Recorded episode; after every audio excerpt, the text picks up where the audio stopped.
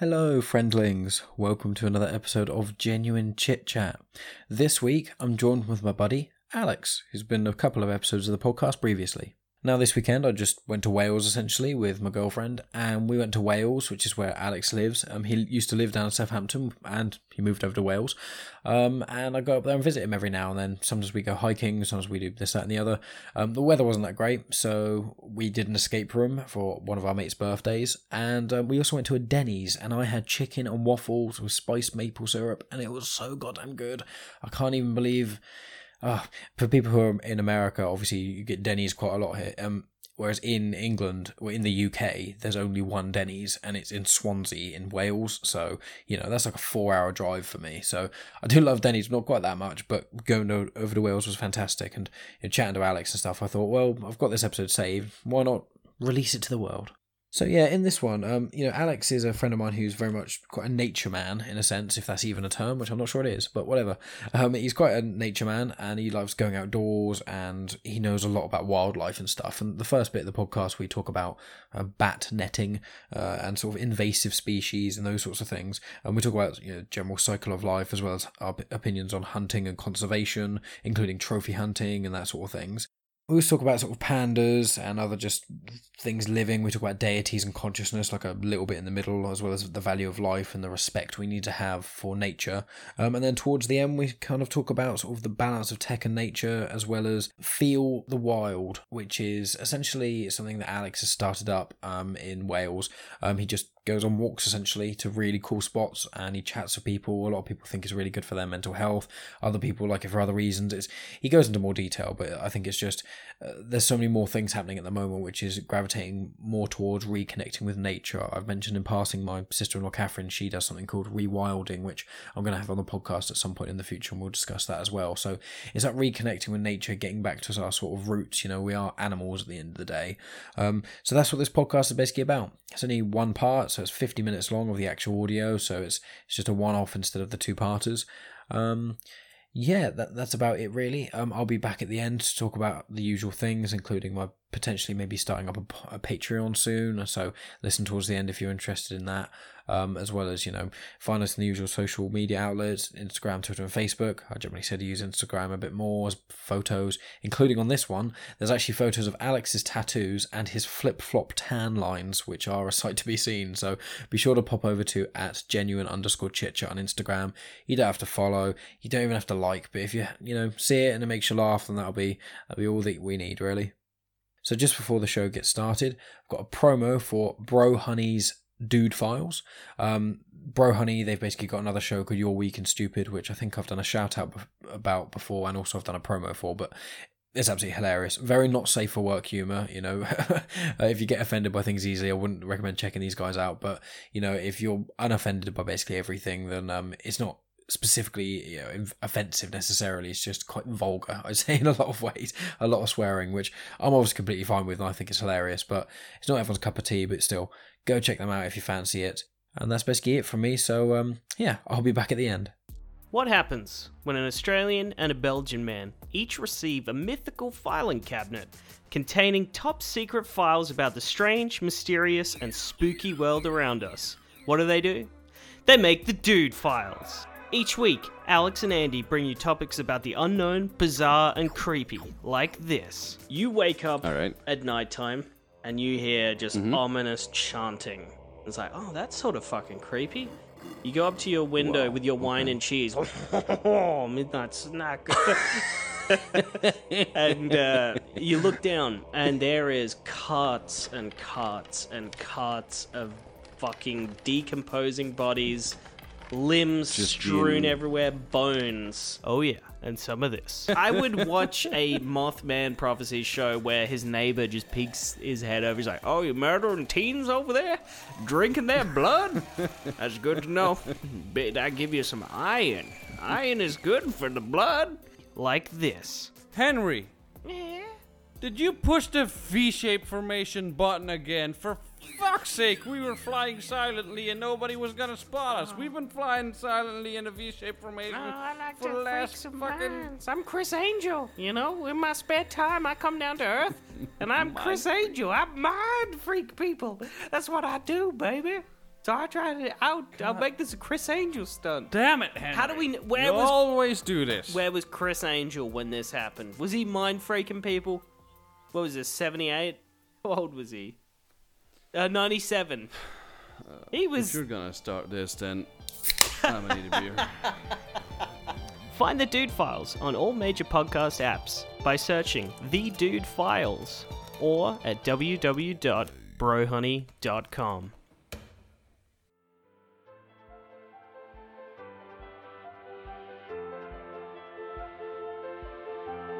Welcome to Genuine Chit Chat, where we have honest conversations with interesting people. And I'm your host, Mike Burton.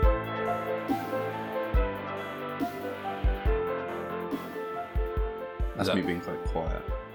Yeah, I know, but you need to talk in like a normal volume. Good evening. That's the only thing you can think of saying. Yeah. Okay. Have you seen um the new Derren Brown Uh, the Miracles? No, I haven't. I've seen him live uh, a few times, um, Yeah. but I, f- I think the last one I saw of his was Svengali. Yeah.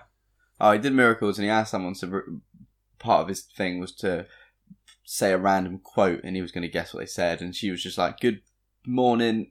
She started. She was like trying to figure something to say. She was like, "Good morning, campers."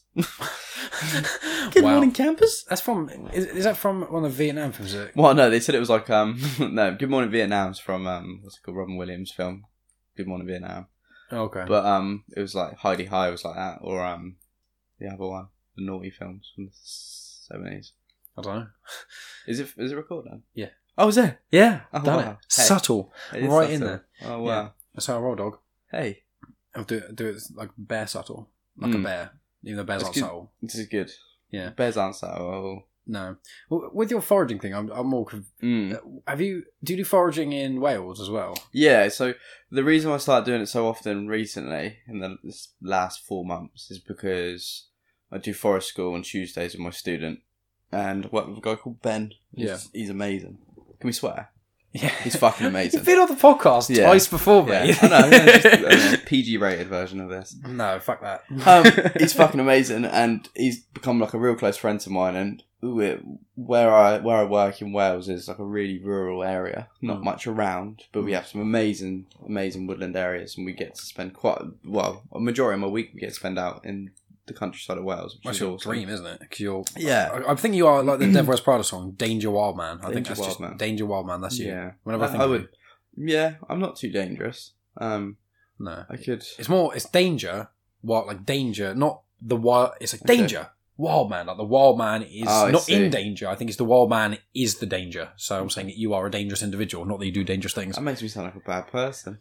Well, I don't know. You are going out foraging and making gin, so it's it's, Yeah. it's only one step away from moonshine. Very true. yeah, yeah. Basically, it's moonshine. So- um, but yeah, so we just all the time we were going out, um, and we were identifying plants all the time. I've always done it uh, with my forest school. I've always known the basic plants, Yeah. so and stuff. But then I've just tried to step it up now to try and learn five plants a week Mhm. and their uses. And most plants is have some amazing history behind them. Some plants are just boring as fuck. So I, mainly plants that are like daisy shaped or yellow. I'm like, there's so many subspecies of you. I'll just give you a miss. It's more of the plants that stand out and the ones that are more of an eye opener that I can be like, oh, this is a really good plant. This is used What- for that. like rare ones or like ones that Yeah, are rare foreign ones. ones. that are not a native to England or what? Yeah, especially when I used to run my courses, it was quite clear that I needed to pinpoint some species that we shouldn't have in the UK because we had a fucking habit of introducing species that looked good back in, especially in the Victorian times, to to cordon off areas and show people where the, the the lines were between farms and stuff, and they put these ridiculous, stupid plants that looked lovely and pretty, but then in retrospect, they just absolutely destroying our our, our wildlife at the moment. So stuff like Ro- rhododendrons. Um, they're they're just shit. They're everywhere as well. Um, Japanese knotweed. That shit. It's crap. There's loads of that in Wales. Uh, Himalayan balsam. As much as it looks really pretty, and I love when I find Himalayan balsam and I show people because when you go, you literally can just tap a pod, especially this time of year or earlier this time of year when they're they're letting off their seeds. You just touch the pod. You don't have to just brush brushing past it and they explode, I see. and it generally explode, and that's how the seeds disperse. It catch catching on animals and sheep and stuff, and they spread. And it's just crap shit to have. Um, they look fantastic. It's great to demonstrate that, but at the end of the day, they're, they're crap species to have. What, what do you define as a good species? Is it like uh, if is it basically they have to have nutritional value for local animals as well as not being so invasive they stop other plants from growing? That's it, and especially like um, rhododendrons, what they do is because they grow so fast.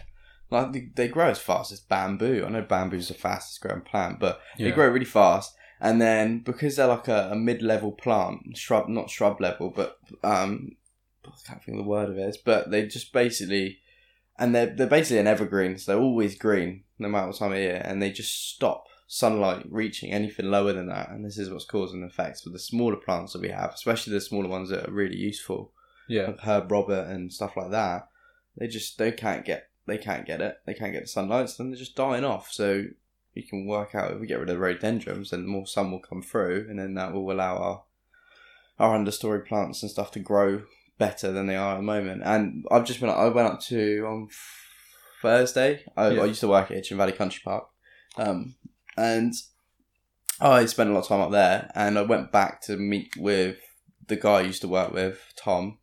Um, and I saw Ben, who's the forest ranger for Itchen Valley Country Park. It was nice catching up with him. But what they've just started doing, especially they've done it in the New Forest as well, they've started taking down all the pines. Um, so when you go to Itchen Valley Country Park, it looks totally different because they've felled huge areas, so it looks really thinned out and it looks quite crappy to begin with. But at the end of the day, what they're doing is getting rid of the pines, which are these evergreens, which are basically suffocating the ground of sunlight, so stopping these understory plants from growing. But then in the next 20 years, they're, they're reintroducing broadleaf plants, uh, broadleaf trees, so your silver birches and stuff like that, which are our native trees. Hmm. And then these are the guys that will shred their leaves and then allow understory plants to grow, and then we'll have amazing, much more. And like I said, we, we plant, especially the New Forest, it's called New Forest for a reason, it was planted, and most of it is pine and sycamore and stuff like that, and it's not good. So if you go to New Forest, there's huge areas of felling um, just for regrowth of broadleaf woodland. So I think in the next 20 years, the aim is to basically have a remapped area of where broadleaf woodland should and will be in for the next 100 years. So fingers crossed, in the next 100 years, we should have it down to a T. And we should have lots with broadleaf woodland because the ground's not acidic from the pines. We'll have so many more plants. We'll have plants that are rare now won't be rare, which will be amazing. We'll have more uses. We'll have more wildlife, and it's just a win-win, really. Oh yeah, I didn't really. It's one of those things. Obviously, I'm not necessarily uh, in that world, so I don't really think about that sort of thing um, that often. Of obviously, it, it makes complete logical sense. You know, you have evergreens; they never uh, shed their leaves, and the leaves can't be used as the sort of the grounds because it's the it's a big cycle of life of trees, isn't it? They grow, loads of animals live in the trees, and the Mhm. leaves provide them protection and food, and that sort of thing. The trees fall off, provide protection and food for all the animals at the bottom, like beetles and a lot of other yeah, ground dwelling things and even a lot of mammals and stuff. And then obviously because of the winter months, a lot of the creatures hibernate, and then obviously the bugs need some sort of. Hmm. Do bugs hibernate? Or do they just all die off and then come back? yeah. Most bugs I've have a limited, like limited lifespan. It's like um dragonflies and butterflies and stuff like that. They'll with dragonflies, they'll stay as a dragonfly nymph in the water in your pond for like two years. And Really? they'll come up and they'll turn into a dragonfly or a damselfly. And they're only there for what, two, three weeks and then they're dead. Now at that time it's just purely to breed. And then the cycle starts again. Like I think the longest lifespan of a butterfly is six months. Like for some species, probably broad or something the size of a fucking bat. But the ones over here, um, yeah, There's a moth though, isn't there? There's moths that we've got in England now. Which, oh, moths are um, amazing. I, well, I've just seen the moths. I've seen them in the uh, some of the butterfly house and things. The ones that the wings are like that big, Yeah, and they're they're orangey and like dark orange, yellow, beige, Mm. sort of browny color. Mm. I don't know what ones they So are. the biggest moth we have in the UK is called a privet moth, and they're the size of a sparrow. Um, and Mhm. luckily, about a month ago, I do a lot of work up at the St Madoc's Centre, which is uh, North Gower, right on the tip of Gower, and it's a lovely community-run uh, place. They have like camping and stuff for schools and stuff, but they also do a lot of conservation work. And there's a lady called Gemma She's just moved over from Ireland, and she's doing a lot of the conservation work around the Gower. So she, we've been doing lots of work with her, and one of the things we've been doing is moths. And we she set up a moth light the night before, and then we got there in the morning, and we had the chance to identify over hundred species with her of moths that were in it. And we there was one privet moth, and yeah, it's about the size of a sparrow. You can imagine the size of a sparrow. I've got a picture of it. All the little pots were tiny little pots with the rest of the moths, but then she had it in a jar. Oh so you can imagine how big it was, like a big, like a pickle jar. That's like they couldn't fit in anything else. It had to go in this jar because it was that big. I got a photo on my phone. And oh it- man, can you send that to me? yeah, it's humongous, a privet moth. I I think I'm saying it right, but don't quote me wrong. There's loads of uh, elephant hawk moths. We get loads of those. Yeah. Um, anything like that, really. Um, they're the really big moths, and you'll know when they're around you because they do sound like a bat. yeah, I've had. I've had. It was like stag beetles are so loud. They're one of the loudest things. I mean, they're Mhm. with the noise of it. Is it because of the the speed it has to go? Because like bees and wasps and things are quite loud, even though they're quite small, and obviously Yeah, they just yeah, have to flap their wings so quickly. Yeah, and the stag beetles, cockchafers, or may beetles, um, and hornets. Like you, you, Oh, you God. hear them You can hear a hornet from a mile away. They're yeah, terrifying. oh, exactly. You hear them fucking coming. Yeah, I mean, with um, because I remember, I think it was in the garden the other day, and there was just a stag beetle, and it, you just hear. I was like, what the hell is that? Yeah, And it's just, it is. It's just black blob goes past you. It's like, the fuck? And it's obviously, It sounds like a dickhead on a moped. it does. It legit does, yeah. That's what it sounds like. 100%. Um, I mean, with moths, what. Moths and butterflies, like, what is actually the difference between them, if if any? Are they just essentially same general species? They just uh, look. Oh, I've, I've never looked into it like their categories for it. Like I've been, I know I'm better with my moth identification than my butterflies. I, I know cabbage white and speckled wood and uh, stuff like that, but I'm not. It's not one of those things. Like I know a lot about bats and stuff like that, but Mm. primarily I don't really know. Like Yeah, because you've got tattoos of you've got the you got the moth, the bat. Um, I see there's a bird of prey. Is that a kestrel or falcon? Or? uh, peregrine falcon. okay, cool. um, which is cool. Yeah. Um, and then yeah, two bats. I've got a long long eared brown bat, and then I've just got a common pipistrelle, which are probably my two favourite bats in the UK. Yeah, Um, and I've been lucky enough to work with bats and stuff in my industry, which is cool. So, and I've just joined the local bat group in Wales, um, which is picking up quite a lot. So hopefully, autumn and stuff, I'll start doing bat netting again and what's, what's Just- bat netting? Is that so- basically capturing them, checking they're okay? yeah, bringing them, making sure like they're keeping working track out of the the amounts. seeing how far these guys fly for food and stuff like that. And so you just basically put up a huge, huge net. It's like an oversized badminton net, Hmm. and the bats fly into it. Don't they don't get harmed or anything? They just Mm. get caught in it. It doesn't hurt them. They take them out, ring them, check the size, what species it is, if they're okay, and then they let them go. It's obviously just to help these guys be protected in lots of their places. Um, and that's what I love so much about Wales. They're so hot on recycling. They're so hot on conservation and there's lots of places that you generally just can't get building regulation on, which is perfect because a lot of lot of places like I live in West End Yeah. and where we used to play when I was younger is all now becoming uh, buildings and places that they're just building, building, building, building all the time, and it's just a shame. And like I see it post all the time where there used to be like a green spot where it used to be like a field or tiny something like that, and then now it's just now going to be housing estate, and it's a shame because I remember the big one was when they built um, just behind my houses. They put a whole new row of of uh, townhouses in, Yeah, and basically when they were building it, it pushed all of this wildlife up towards our house because these obviously these animals had always lived there, and now they're retreating. So we had rats, we had everything. We used to have so many hedgehogs and foxes and stuff all around our area. Gone. I haven't seen a hedgehog at my in my where I live for probably about twelve years now, which so is a real you, shame. are you saying where you live now in Wales, where you used to live? We live in West End, oh, okay. so yeah. they all got pushed up and they just carried on like they didn't stop because they needed to find somewhere else to live, and it was a real shame. Like, and we had a big issue with rats because obviously rats are not great animals, but they were pushed up from there and they were all in our gardens for a while. And yeah, it's a shame. Deer as well. I love deer. Obviously, I know they're a nuisance, but there we used to see deer walking down the street, which is cool, but not not much anymore. So Mm. it is a shame. Well, there's, a, there's a lot of animals that we view as nuisances, and I agree. I mean, I think all animals have a right to live except mosquitoes. I think And mos- pandas. Well, pandas, yeah, because pandas are like the worst. Like we, the only reason they're even still about is because we're forcing them to recreate. Oh, then then then then they're lazy in that as well. Like they, I love them. I, they, they're great animals. Like they look awesome. But at the end of the day, they're they're carnivores. so they should be eating meat. They don't. Yeah, they have to spend bamboo. eighty percent of their day eating. because and there's the such a lack of nutritional value. There's in nothing in bamboo, and the rest of the time they're sleeping.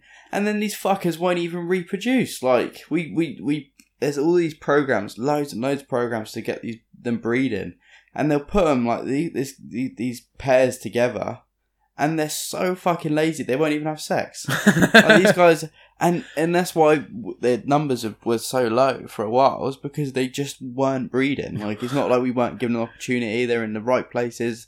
The habitats are being saved. These fuckers just won't breed, and it's just like we're doing everything we fucking can to help you guys. Like seriously. Just do something like give us a hundred thousand or something, and then we'll say, "Look, you don't have to have sex again," and then that'd be great. Carry on eating your bamboo and sleep. But they won't. It's just like, come on. Like, what else do you need us to do? Because basically, if we left you now, then there wouldn't be any more of you guys. And obviously, it's a real shame to lose animals.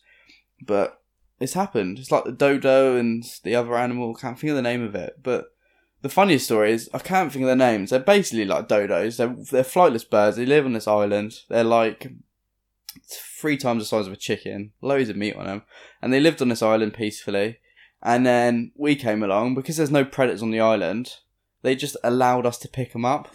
Like they had no they had no reason to fear us, and that's why the numbers went down because they just, which just which just makes me laugh because you could literally just walk up to it and pick it up, and they'd be like, "Hey, friend," and then next you're being eaten. Obviously, they'll learn over time and stuff. And animals are really smart. Like deer will only be nocturnal if they're being hunted in the day yeah. because they will come out in the day if they know they're not going to be hunted. So. Yeah, there's certain places in the world where the deer just don't really. It, it depends where it is because there's a there's certain places where there's such a vast um, space for them to graze and things like that that hunters don't really go near them because I, I can't remember where it is exactly. I think there's I think there's certain places in Australia and there's a few places in America where the the amount of space is just so huge. They basically like a lot of the deer would never come into contact with a human because Yeah. th- th- there's just and if there's not a huge space. hunting community around there, they're still not. So they Yeah. are a bit fearful in a in a way because obviously wolves and sort of other predators. But Hmm. I can't remember where it is. I think there's some sort of island somewhere, but I may be fabricating this, so apologies.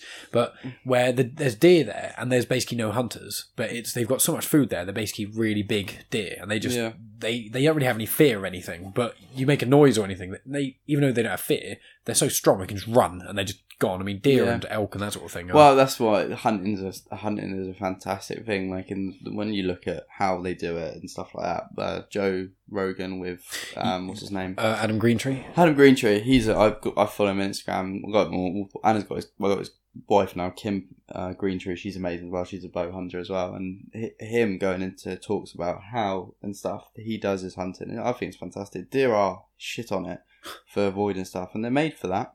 Well, that's the thing. People, I mean, I've, I've spoken to. Um, have you met, met my friend Don? I think you have, haven't you? Yeah, yeah. Yeah, he's um I think he's gone hunting a couple of times, things like that, and he's um he's more for hunting than I am. I'm for hunting in the in a lot of ways, but there's certain aspects I don't fully agree with him with. Mm. But hunting's come up a few times in this podcast, and it's it's one of those things where what people think of when they think of hunting is a group of five or six, probably uh forty year old white dudes, probably Southern America, walking out with shotguns, go into the woods and just slaughter thousands of animals and leave them. When it's like no, usually what happens is a group of like ten will go out there. They'll usually they often use a bow, but often they do use rifles and things.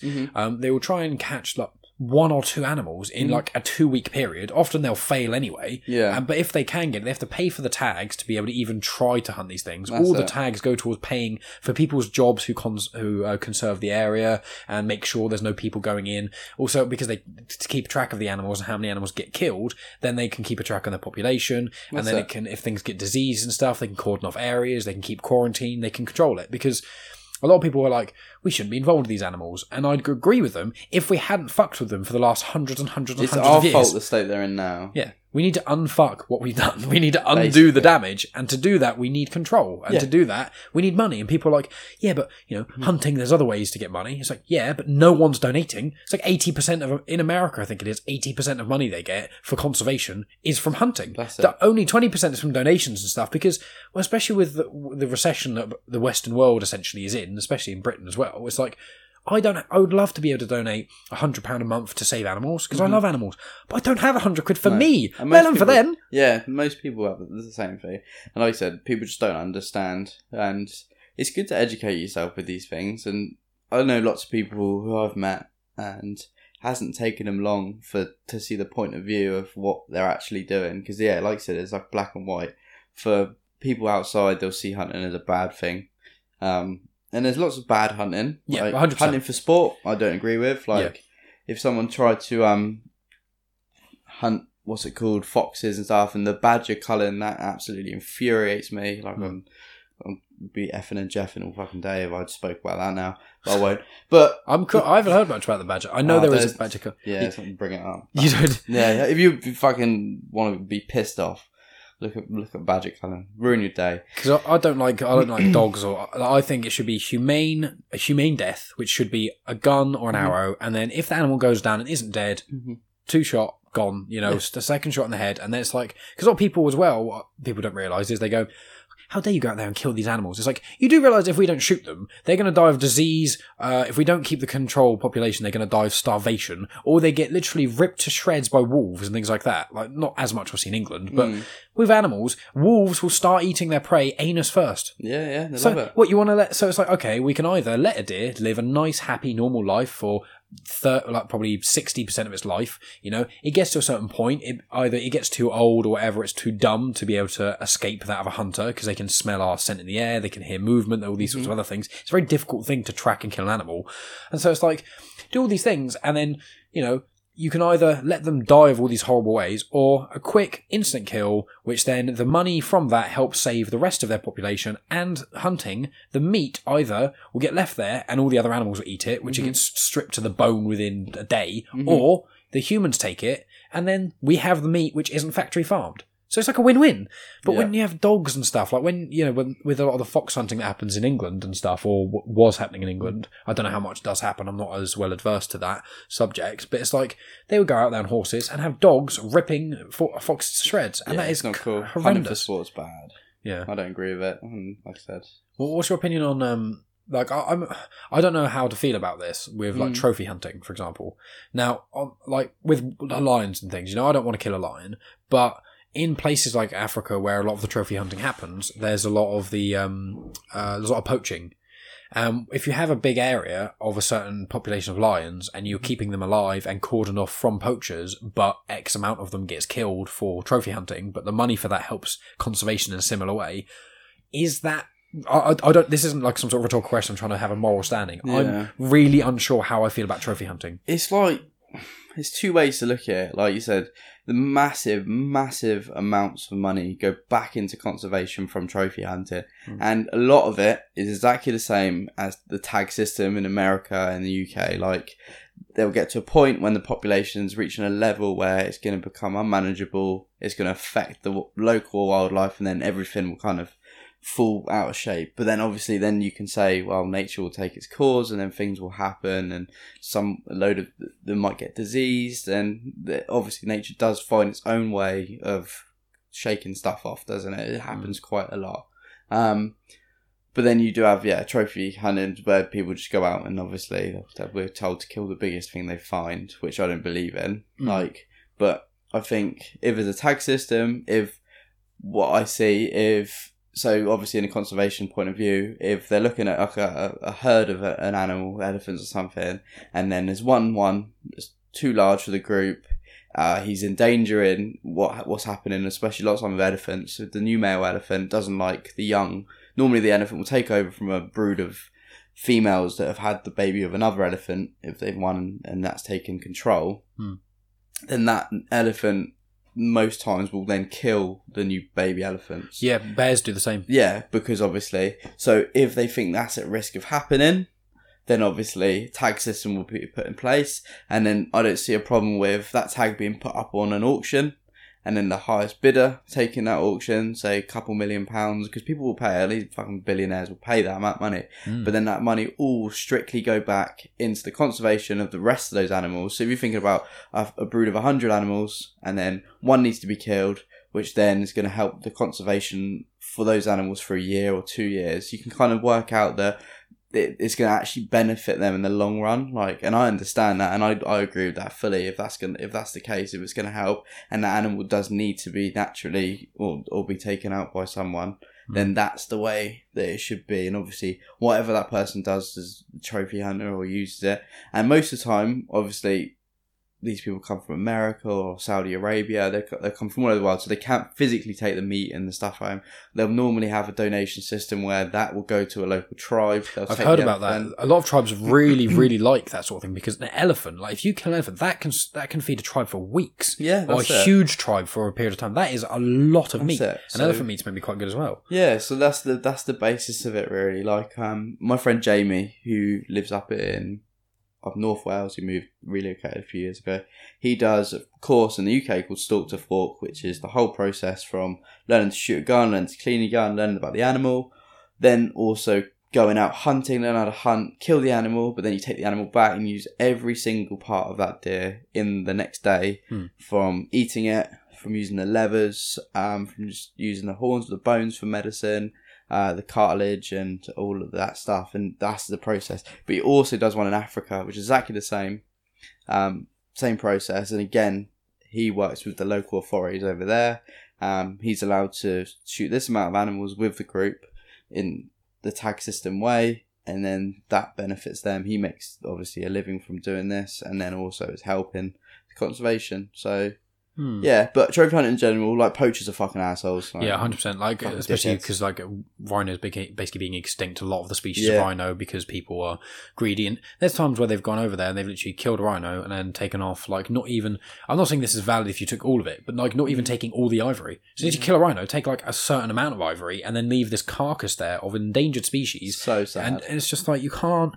People. The problem is with a lot of people who are very anti-hunting uh, is they want to live in a nice world where no one dies, nothing dies, nothing mm-hmm. is killed, and everything lives in harmony. And it's like, mm-hmm. unfortunately, there are a lot of assholes in the world, humans and animals alike, that are going to ruin everything. And even though we have messed up a lot of things, we want to try and a lot of us want to try and you know sort these things out. And there are the minority that ruins it for everyone else. And, Yeah. and that is very upsetting. And the the main thing is, I would say, ridiculous high numbers here, but I'd say ninety percent of the people who are want to make a difference, want a change, are everyday people. Yeah. Us, uh, from all different walks of life, are the people that, in an ideal world, would have this option, but they don't have the money, they don't have the support to make a difference. Like I would say, a really high number for that. But then that ten percent that are dickheads or assholes who don't give a fuck. Those guys are the ones that have money, and this is the problem. Like and uh, and power. So even though you've got ninety percent of people wanting change, they can't do that change because as a, obviously as a collective they can only you can sign petitions, they can raise money. But at the end of the day, you have these billionaires at the end, at the end of the line, and they're the ones that have the money to to just do stuff. And then that's I think that's a lot comes down to it. Like the people that are making these rules and things coming into play are just people with power and money. Hmm. And no matter what ninety percent of people say, that's it, really, isn't it? Yeah, I agree. I mean, I, I want to get your uh, thoughts on this. Um, what's your idea on sort of? Because I don't think I've ever spoken to you about this about Mm. um, con- oh, excuse me, about uh, consciousness or spirituality or anything like that. Like, if you don't want to talk about it in the podcast, don't have to. Mm. But I'm just because obviously I'm I'm an atheist, but I feel like I'm becoming more agnostic because my kind of view is becoming now. Uh, I don't believe there is a god or a deity. What I'm basically believing is uh, universal consciousness. Mm. So I believe that everything is on a level playing field. So I don't believe there is a god that's better than everyone or more powerful than everyone or anything like that. I think that every there's only two things that matter in the universe, and that's if it's that's being alive and not being alive. Essentially, I know it's a really oversimplistic way of looking at it, but like the Earth as a being is alive. It's a it's almost like a human is made of billions of uh, bacteria and stuff, and we're just us and the other animals and stuff are just the bacteria on this planet, this big you know superorganism essentially. But obviously, a rock isn't alive. Do you know what I mean? You know that that Yeah. not something that's physically alive. Trees are alive, fungi are alive, uh, insects, animals, creatures Mm-hmm. are alive, and I just believe that like even though we're arguably more self aware than a lot of other. Pretty much every other animal, bar arguably certain ones like dolphins and orcas that are very Mm. complicated creatures. We are all just alive, and we should all have a right amount of respect for each other of being alive. I'm Yeah. not saying an ant has the same value of life as a human, but it's it's something to kind of consider of consciousness. And Yeah. that's why I feel with like when you go into like a, a forest, you can feel the life not only Oh, with massively. the trees and the plants, but also the animals and the insects, and you, it feels different. And obviously, the air tastes cleaner because of the Mhm. uh, the trees and stuff. So I'm kind of curious of like. Um, I don't, from what I know of you, I don't believe that you're religious. But are you religious? Are you I'm spiritual? atheist. I'm very spiritual. I've, especially in the last, I'd say, year, and year and a half. I've- Same, same. I've really like I, I read a book called The Triocum, which kind of changed my view. And then I read I can't think of her name who read the read the books, but she read a, read one about uh, seasons and stuff, um, about the spring equinox, summer equinox, the autumn equinox, and the solstices, and Yeah. these events which celebrate the spiritual and the, the enlightenment we get from the earth and stuff. And I really believe in that. Um, and yeah, especially the last couple of years, especially with going out so much and how it's changed my life more, especially when I've been in Wales, where I have all I always always have trees and green and woodland around me at all times where I live. You've been to where I live. Yeah, It's yeah, just it's beautiful, absolutely stellar. waterfalls and mountains and just a everywhere. Within what it was like, we drove what ten minutes up the road and walked for ten minutes. It That's it, yeah. like probably about a forty minute walk. It was like beautiful. Waterfalls everywhere, and it makes you feel just amazing. It makes you feel small Mm. because you're just small part of this It's system. humbling. It is amazing, and um, I just you've seen my page. I just started a, a organisation called Feel the Wild. You've seen this, haven't you? So Yeah, I'll put a link to it. um, yeah, and I, I believe, um, especially in my line of work, um, the the humongous benefits of just to walk outside whenever you're feeling low or you're feeling down, and just green is a mutual uh, a mutual color on your brain, so it's like the most your brain just feels comfortable with it. So when you see that, you posit you always feel positive towards green. So being out there in the, the smells and that, I think it, it's one of the most powerful drugs non-physical drug you could ever take. So I started up Feel the Wild, which is to bring people with a, a whole range of mental health issues um, to to come out with me um, for a walk. We went for one down on Oxwich coast. Um, it was an hour and a half. It was only meant to be, and then we got to the point where it's turning back round, it's like a like a U shape, and then everyone was so happy, positive, really getting on. All these people didn't know each other that we just went well, if we've not got anywhere else to be, we'll just carry on. And we went for another hour and a half, and we did a three-hour walk, and it was only an hour and a half. And this, this, the vibes that everyone was giving off, everyone's so positive, so happy, just for being outdoors. So yeah, feel the wild. We do a one organized walk once a month. So I'm gonna be doing and switching it up. So one one month we'll be walking the coast. So so many beaches around where I live: Oxwich, Mewslade, Three Cliffs, all that, R- and then the next month we'll do like a waterfall walk. So we're doing one to Lady the Lady the Lady Falls, um, up in Aberd, Ab, not Aberdawi, Aberystwyth, whatever how you say it. Mm. And then that's just gonna be a lovely walk, and it's full of stuff, and it's so positive, and it's just engaging with people who don't have the clearest of minds at the moment, or are suffering from a a, a silent disease like uh, mental health issues and stuff. And I think it's so powerful. That's why I started it, just so either I don't well, we don't disclose with anybody like people comfortable talking about what they've got, like if they're anxious or if they've got depression, then they're more happy to kind of talk to us about it. I'm not a counsellor myself. I've done a lot of counselling within my role at school, but I can obviously suggest where to go. But when we're out on a walk, it's just being there, experience it, talking to each other like humans, and just just being there for each other. There isn't there, there's no there's no trying to give someone a reason for how they're feeling or trying to cure what they're feeling. Just then they're there now and where they are is what they're experiencing, and for that moment, they can just feel at ease and just feel like they're supported, and especially the the nature going through them, the smells, the sounds, the the trickling water, the feel of it. Just at that moment, they can just feel at peace. Really. It's beautiful, yeah. I mean, there's like my um my sister-in-law Catherine. She's been doing um some rewilding. I think I've mentioned that uh, to you before, and I've seen there's quite a few other people who are starting to kind of come around to this because where we're delving deeper into the technological age, which obviously you know you and I are.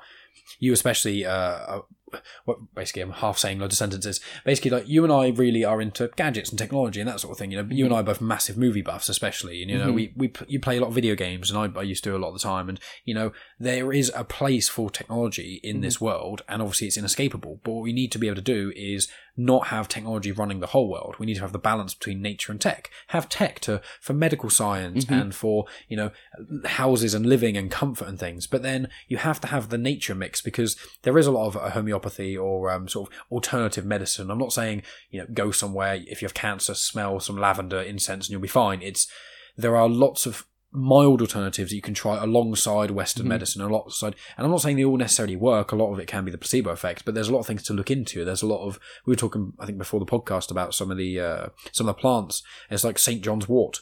That's a natural antidepressant, and there's actually that. Obviously, it's slightly different, but like you can go to a pharmacy, I believe, and get St John's wort derivative prescribed to you for antidepressants, and Yes, it's like they've always been used for that. yeah. Exactly. And nature's got a lot of great uses for a lot of different things. And I feel we need to be more balanced with everything.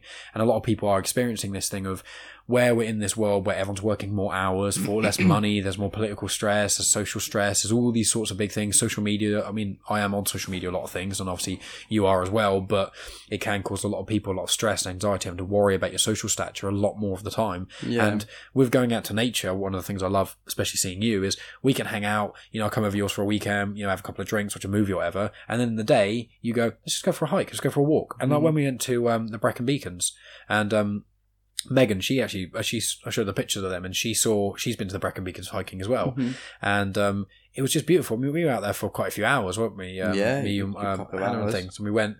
Went there and we just walked for just hours, and it was just chatting. White Fan Fac, I think is how you say it, but I'm not too good Oh yeah, because I'm terrible with the Welsh pronunciation. Yeah. but- and it was beautiful, and it was even when because you're talking most of the time, but a lot of the time you're just not, and you just you don't even necessarily you don't have to say anything. Mhm. You're just walking quietly. You hear the winds. You see the the Yeah, beauty of nature. it. And I think what you're doing is fantastic, and a lot more people are delving into that world. And I can, I can't recommend it enough uh, to do those things. And when you, um, I have to figure out when you're next doing those walks and stuff like that. Um, Yeah, because definitely. when I come up uh, to Wales to see you, I have to try and come on one of those. It'd be, And you meet some amazing people. oh, I can imagine. all walks of life. But yeah, like you said, like I think some people panic when like they all most people want to be going out and they want to be doing loads of adventurous stuff, but obviously they don't know how to or stuff. There's a great there's always amazing communities which is you can find on Facebook. There's ones for New Forest, just walking groups or stuff like that. But some people panic because they think, oh no, I need to change my life. I want to drastically do this really fast. But it's just small changes, like maybe once a month, just schedule a walk Mm. for a day out in the woods. So you don't have to do it all the time, but you you have something to look forward to. And then if you really enjoy it, you can put in more into your life. And like you said, finally have that balance. But people shouldn't rush out and try and do as much as they can because they wear themselves out. But people should maybe just make one choice, one walk a week or one walk a month, and just just go out really. Um, and just you go out by yourself. One of the best things you can do, if especially if you're feeling really low and down, is walk barefooted through a woods. Um, like the feeling of the ground, like you, it really centers you. Um, and just I ninety percent of my time I'm wearing flip flops. I was gonna mention that. my feet are black all the time. My tan. Look at these. Ta- look at these tan lines. Look, oh, that's amazing. I am I'm literally. I'm, a picture of that. I'm a Moroccan. I'm a Moroccan sunset in color, but my uh, my tan lines for my flip my my my, sun- my flippy floppies is uh very dramatic. I'm definitely going to take a picture of that in your should. tattoos to put with this episode because that is hilarious. But um, yeah, I think like that, and like you said, just going out, not talking to anybody, experience it because it's great to have a chat and stuff. But there's lots of times on the walks we go, there will be silence for 10, 15 minutes where like there's no need to talk because everyone's just there And the nature getting makes off the noise, vibes, doesn't it? And that's it. And I, I just came back from me and my one of my best mates, Sam, um, Sam Cummins. We just Oh, I met Sam. Yeah. yeah, we, we met Sam. We we we we he kayaked, I canoed. We did fifty miles down the River Wye in three days, and there was a lot. Like we were doing eight hours a day of canoeing down these down down the river. Um, but there's lots of times when we may spend an hour where he was not even that far in front of me, maybe 15, 20 feet down the river, and we wouldn't we weren't talking to each other. Not because obviously we had enough of each other over three days, so that could could happen. But where we were just like, this is perfect. There's no need to have conversation. Like we're just literally listening, we're picking up on things. We're hearing the trickle from the paddles when the water's falling off. And it might be a bird flying over. You might hear the dist- uh, like a motorway in the distance, which kind of makes you feel like you are close to civilization, even though you, you look miles, you feel miles away. And just the small sounds, and you can really hear it, especially down the River Wye, where most of the time you can't hear anything from modern day life, like motorways and stuff. But all you hear is just stuff around you, all the birds chirping, the water, and a bit of rain maybe. was when we went to that cottage. Beautiful. Um, we went to a cottage uh, when I came up and saw you a few months back, and Yeah. I think that's when I met Sam. And um, we had when everyone was in the cottage and stuff chilling out. You, me, and Sam went for a walk for Mhm. I don't know, about an hour or so. Oh, that was awesome. and it was just beautiful. We, and there was that really steep hill, and we just went down. And that stream, I've still got pictures of that, and that log, just a Mm. couple of, of, of trees that had fallen over the stream, so you can cross it and go to the other side. And we were just, that's a bit we got and it got to a point where we just stood there and looked around, and didn't really say anything for a couple of minutes. It was just don't like, need to. it's oh, the, the sound like my brother Rob he um he absolutely loves streams. His that's like his, his big thing is he really, really likes streams. And what he likes to do is he's got a couple of spots uh, around here where he'll just go there like once a week by himself and he's there's this one stream he really likes and he'll just sit by it and just listen and you just hear the running water. Mhm. and it's just one of the things that humans have is we seem to think obviously we do we have messed up a lot of the world and we should try and be uh, sorting that out. But if all the humans died tomorrow nature will still live on Mhm. and that's kind of the, the beauty of it all when you go out there as you said earlier it, it makes you feel so small but not in a you're unimportant way it's everything in like a forest everything is kind of equally small that makes the big picture there's not Mhm. like often obviously you need a stream and sort of other things for certain animals and whatnot but like generally you know you don't if one insect dies or one sparrow dies or something it doesn't destroy the whole ecosystem Mhm. but that's what nature's all about is the little Yeah. things aren't as they all contribute to the big picture. And when you enter the forest you're not the most important thing. You're probably because we all the foreign thing you're probably you're like a catherine calls it you're like a you're a guest in the woods. You're a visitor. definitely. you need to treat it with respect you know? The trees are alive you know? Just because they can't uh, you- just because plants most of them can't move and none of them can talk in the way we can talk and communicate with each other doesn't mean they don't communicate with each other. It doesn't mean they're not alive just because they don't have nervous systems you know? And they probably can't feel or anything. Doesn't mean that they're not alive and they don't deserve respect. That's trees outlive humans. Do you know what i mean? You have trees around britain that are hundreds and hundreds of years old and a lot of the time the reasons they die is because we fuck them up. Yeah. do you know what i mean? Like, That's it. and it's beautiful you're doing these things and these walks. Yeah, and like you said, it's just about having that balance going out, and respect is one of the biggest things, and a Mhm. lot of the problems we have, especially.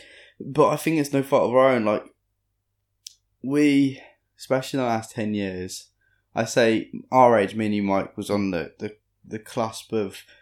We still had a childhood which was filled of outside adventuring all the time, going out exploring. We had mobile phones, but they were so basic that the only thing you could do was play fucking Tetris or Snake. and text yes they can text your parents that you're safe which that part of the the, the technology was fantastic because it allowed parents to know that they're safe but we were, we were out where we weren't doing stuff on the phone because we were still making dens and playing out but then two years on from that all kids have smartphones and then they're not spending as much time out or when they are out they're just on their phone and i feel that's the shame like we we've lost that. Like, there's not enough. Like I said, that's why I started my forest school back in 2015 was to allow children to be out and stuff. But we're we're getting we're we're not giving children enough time to understand the natural world. And then the issue is then when in 30 years, 20 years time, these kids are basically the, the running this this planet they when they're given an opportunity to make a difference or reason to do something to help some uh, a woodland or something they won't have a relationship with that woodland so they won't give the the chance to help it you Mm. kind of get what i'm saying Yes, Because- they'd rather like if it's like okay, we can save the woodland and keep conservation going on wildlife, or we can wipe it down and get big, build a Yeah. huge shopping mall. And people, if they haven't got that connection with nature, they'll go, "Why do we want trees? Let's have a shopping well mall." that's it If they've never had that positive reinforcement as a child of this is nature this is why we should be respecting it this is what it is then when people have that experience in life they'll make probably better choices but if they've never had that why would the fuck would they ever have a, a why would they want to save something that they've never had they've never experienced which is a real shame. And that scares me that does. I want all kids to spend as much time especially I don't think children should have. Well, I don't know. It's, it's it's one of those things. I don't think children should have phones up to a certain age. Like I think around ten-ish, around like secondary school. I think is the time where Yeah, I don't. I don't mean like they can't have phones. I could Yeah. give them a basic phone, which is just for contact, and then they're alright. Hmm. But before that, they don't need smartphones. Like Hmm. you can do so much, and that's why there's like a, a imaginations are suffering, Hmm. especially because everything is fed to us. Um, like you said, there's a positive ne- uh, technology and there's negative. Like there's so much information we can get from it. But it's all fed to us. There's no going out and experience it, and then that's how you learn it. It comes back to when we were talking about languages earlier. Hmm. Like you can go online, you could learn f- every language in the world. You could Google, and you could spend a year on Google and listening and watching YouTube videos. But then you could spend I don't know a month in that actual place, and you'll learn more from experience doing it Hmm. than you can. Obviously, it doesn't count for everybody because there's a lot of different learners. But yeah, there's like a general idea of it. yeah, the general idea is you go somewhere, experience it. That's when you get your life experiences. You get these memories and stuff, and that goes in our long term memories, and then that's what happens. And And that's what life's all about. I just say, like humans, a lot of people have that worry where they go. Uh, a lot of people cling. Not everyone who like who is religious believes this. I want to preface that, Mm. but a lot of people religious like religion because they feel like it gives them a sense of purpose, which is one of the main re- one of the big reasons I disagree with religion because I find people are always trying to find a way to give their life purpose by finding other means when it's Mm. like all it is is you've got about 80-ish years probably about 60 good years if you're lucky on this planet all it is when you're on your deathbed or before you die all you have is your memories you know you have your memories and the memories you've instilled in other people and Mm-hmm. All you've got to do is try and make everyone's experience as positive as possible That's and it. make yours as positive as possible and when i have kids and i know that you're going to be like this when you have kids but like when i have kids i will have move show them movies. I'll let them play video games and stuff like that. Mm-hmm. Yeah. but it will be especially on the weekends it will be a case of okay you know in the evening if you want to chill out you want to play video games with your friends that's fine. But in the daytime most of the time we're going to be going out. You know we'll, especially when the weather's nice you've got to be you know go out go to uh, the woods have a walk have a picnic go um, you know experience places come see you in wales just walk up like go to um snake's head and Rhossili beach and things like that. And it's just like you can have all these conversations and when you have the mix of technology as well you can even have it where if you're watching tv or video games this sort of thing you can be talking about movies you like while walking through a forest. It's not some weird huge thing where you can't. It's just you you obviously are allowed to talk about whatever you want. So you can have the natural nature connection with another person in a forest and experiencing nature while talking about things which are maybe western. But it's hmm. important to have that time where occasionally even if you go out for an hour and you just have one minute you just go you know what? Let's just all be quiet just for one minute. And you just switch off everything else and you just let your senses absorb the life. And that's all you need. And that, mm-hmm. that's as you say what you were saying earlier as well with the whole in a month you know maybe just have one day where you do this uh, or in a week have like one little walk or something. And i found that people need a disconnect. You need to you can't we can't be fed the information as you say. It's an overload in the Yeah. wrong ways. It's not a good We sensory sh- overload. we struggled to switch off, especially in this day and age, and especially when I when I left college, um, and when I when I when I worked in America and I came back from America and I was working three jobs to afford me to run the forest school, um, I found it really hard to have a balance of work and pleasure, Mm. and that's when things suffer. Like obviously, I was working so much to afford things I wanted in the future, but at the same time, even just little times, I was abusing that. Like I didn't have any time. Like even if you want to work as much as you can to raise as much money as you can, you still just an hour a week just have for yourself to just do something that you want to do. Like, and it's about that balance between pleasure and work. And obviously, some people get a lot, like I do now, get a lot of pleasure from work, but I had to do the shitty jobs to get was. But some people hate their job so much. And then they're stuck in their routines and they're miserable when they get home and stuff. But it's just about making a small, small little change and it'll make all the difference. Like, I can promise that. Like, I, I don't promise too much, but I can promise tiny little changes like that will make a massive dis- difference in your life. Yeah, I mean, that's perfect, man. And um, you know, we, we're coming nearest to the hour mark now, so I think that's probably if you're happy, Mhm. we can wrap this up, and uh, that'll Yeah. be a nice little way to end it. Because I know you got shoot off. I know you got to shoot off in a bit, and so um, yeah. Uh, well, if you just remind, I'll put a link in the description and stuff. Mhm. I'll make sure you send the uh, information to us. But just to say one more time, um, obviously for people in Wales, um, then and obviously if you're in England, you can always travel to Wales. If you're going to go to Wales for a weekend, just check out. So what is it called? Sorry, I'll include the Feel, but- Feel the Wild is what I uh, run. So it's once a month. Um, we like I said, we go back between coastal walks to in inland uh, waterfall walks, so back and forth between the two. They're roughly an hour and a half. Um, they're for all walks of life. They're for everybody. I say for anybody and everybody, uh, dogs included. Everyone's invited. Anybody, you don't have to disclose what you, if you if you are suffering, but also there's a lot of time for you could, to talk to us and experience. You might learn something from me waffling on. I'm always talking about some shit, so you're more than welcome to join in that waffle. Um, but also you're more than welcome to tell me to shut up as well. But like I said, lots of time to chill out, do nothing, talk. You can lead forward, you can go back.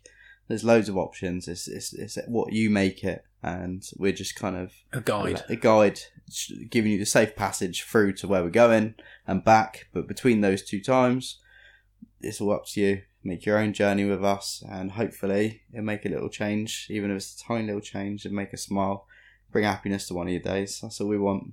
Help one person, and we're we're happy. That's absolutely beautiful. And do you have? Uh, are you on social media and stuff? Yeah, we're on Facebook. Uh, we got a Facebook page. So there's some photos from my last walk. You've got um, my lodger sausage dog Lola. She's like the icon of this place now. So have a look at her. She She's adorable. gorgeous. I can't wait yeah. to meet her. Yeah, she's amazing. So yeah, it's all on there. Link me in the description. Like I said, you can travel up. Uh, let me know if you want to travel up and, and experience it. But also, if you're just thinking about going to Wales, I can definitely recommend some walks, especially around uh, around the Gower, around Pembrokeshire, around the Brecon Beacons, um, even they, Neath they could and probably message the Facebook page then, can't Yeah, they? and stuff like that? definitely. yeah, I'm more than happy to. well, that's perfect. Well, thanks a lot for coming on, man. I really appreciate it. It's been a great talk. Thank you. Ah! And that's the end of the podcast. Thanks as always for tuning in, guys. Uh, next week is either going to be another episode of Science But Simple, because I haven't done one of them in a while, um, or it's going to be a two parter with my friend Sophie, part one, of course. Um, I haven't really decided which one it's going to be yet, so we'll see next week. I'm also going up to London to record one podcast with another podcaster uh, and one podcast with um, someone who owns a clothing company. So we'll see how that all goes down. Um, for the next few weeks, I've got a few others sort of lined up with a few people over Skype, a couple of people in America. So we'll see how those goes as well. That's going to be very, very interesting. As usual, follow us on Twitter, Instagram, and Facebook. Instagram generally being the best one. Twitter is more just random thoughts I occasionally have and uh, some retweets of fellow podcasters. Instagram is a more in depth look into sort of what kind of get up to, places I go, and some more photos and stuff. As I said at the start of this podcast, um, Alex and I, during the podcast, talk about his tattoos and his flip flopped tan lines, and I actually got photos of them, so they're quite funny to see if you haven't already seen them. I was also thinking about setting up a Patreon page. Um, I was thinking about maybe doing some bonus content on there for like movie reviews and stuff I've sort of been up to a little bit. I haven't fully worked out as of yet if I would really want to do that. Um, I think I do at some point. I just don't want it to be like a minuscule one where there's like one or two people, like a tiny amount of people sort of donating because I just think if I'm going to release all that bonus content, maybe I'd want to do it with more people. But then again, it's like, you know, would more people go onto it once there'd been bonus episodes? I don't know. I haven't really figured it out. Maybe I'll record a bonus episode, release it on the main channel, and be like, this is a preview for Patreon if anyone's interested. I haven't really figured it out yet. Imagine I'd launch it even if I did. Probably not till next year because I've just I'm quite busy at the moment and there's a lot to think about. I don't know. We'll see where this all sort of goes. If any of you would be interested in me doing bonus episodes with movie reviews, additional information about myself, and anything else that people would be intrigued by, I can always do Ask Me Anything, any of that sort of jazz. Um, you know, probably just all be solo podcasts. Really, I wouldn't take any away from the main sort of uh, catalog of any of the podcasts I've already got with people, and I wouldn't. You know, if I recorded a new podcast with any new guests, I wouldn't like cut it in half and just give half to Patreon users because that sort of stuff really annoys me. Um, obviously, everyone's free to do what they want with their own content and stuff. But you know, if I'm listening to a really good podcast, I'm like, this is getting really good, and then it gets a bit through and then it stops, and it's like, and that's the end of the podcast. If you want to listen to the rest of it, you have to pay us. It's like, well, I get it, considering you know people doing this, it's all for free. You know, everything, every hour I put into this, I don't get any money back from it. You know, I don't make any money off this at all. I mean, I mean, it's costing me money just to have the Podbean, you know, sort of the Podbean site running. It cost a amount of money for that with all the hosting and that sort of jazz. Not to mention the time, the equipment, the fuel of driving to and from places and stuff. So, you know, it's not free, so I can understand people doing that, but I'd rather give additional content rather than taking away from full content and making you then behind a paywall. But that's neither here nor there. I just thought I'd say it again. I've been saying it at the end of these podcasts, right at the end, just to see what people kind of think. Um, so if anyone is vaguely interested, maybe hit me up. Um, or maybe there'll just be loads of you quietly saying, "Yeah, I'll do that," but I don't want to tell him I will because I don't want to feel pressured. obviously, even if anyone messaged me and said they would, and then I launched and no one did, it wouldn't. I wouldn't. It wouldn't be the end of the world. I wouldn't hold anyone to it, but I don't know. We'll see. It's late on a Sunday, and I'm kind of rambling now at the end, so I'm gonna switch this off.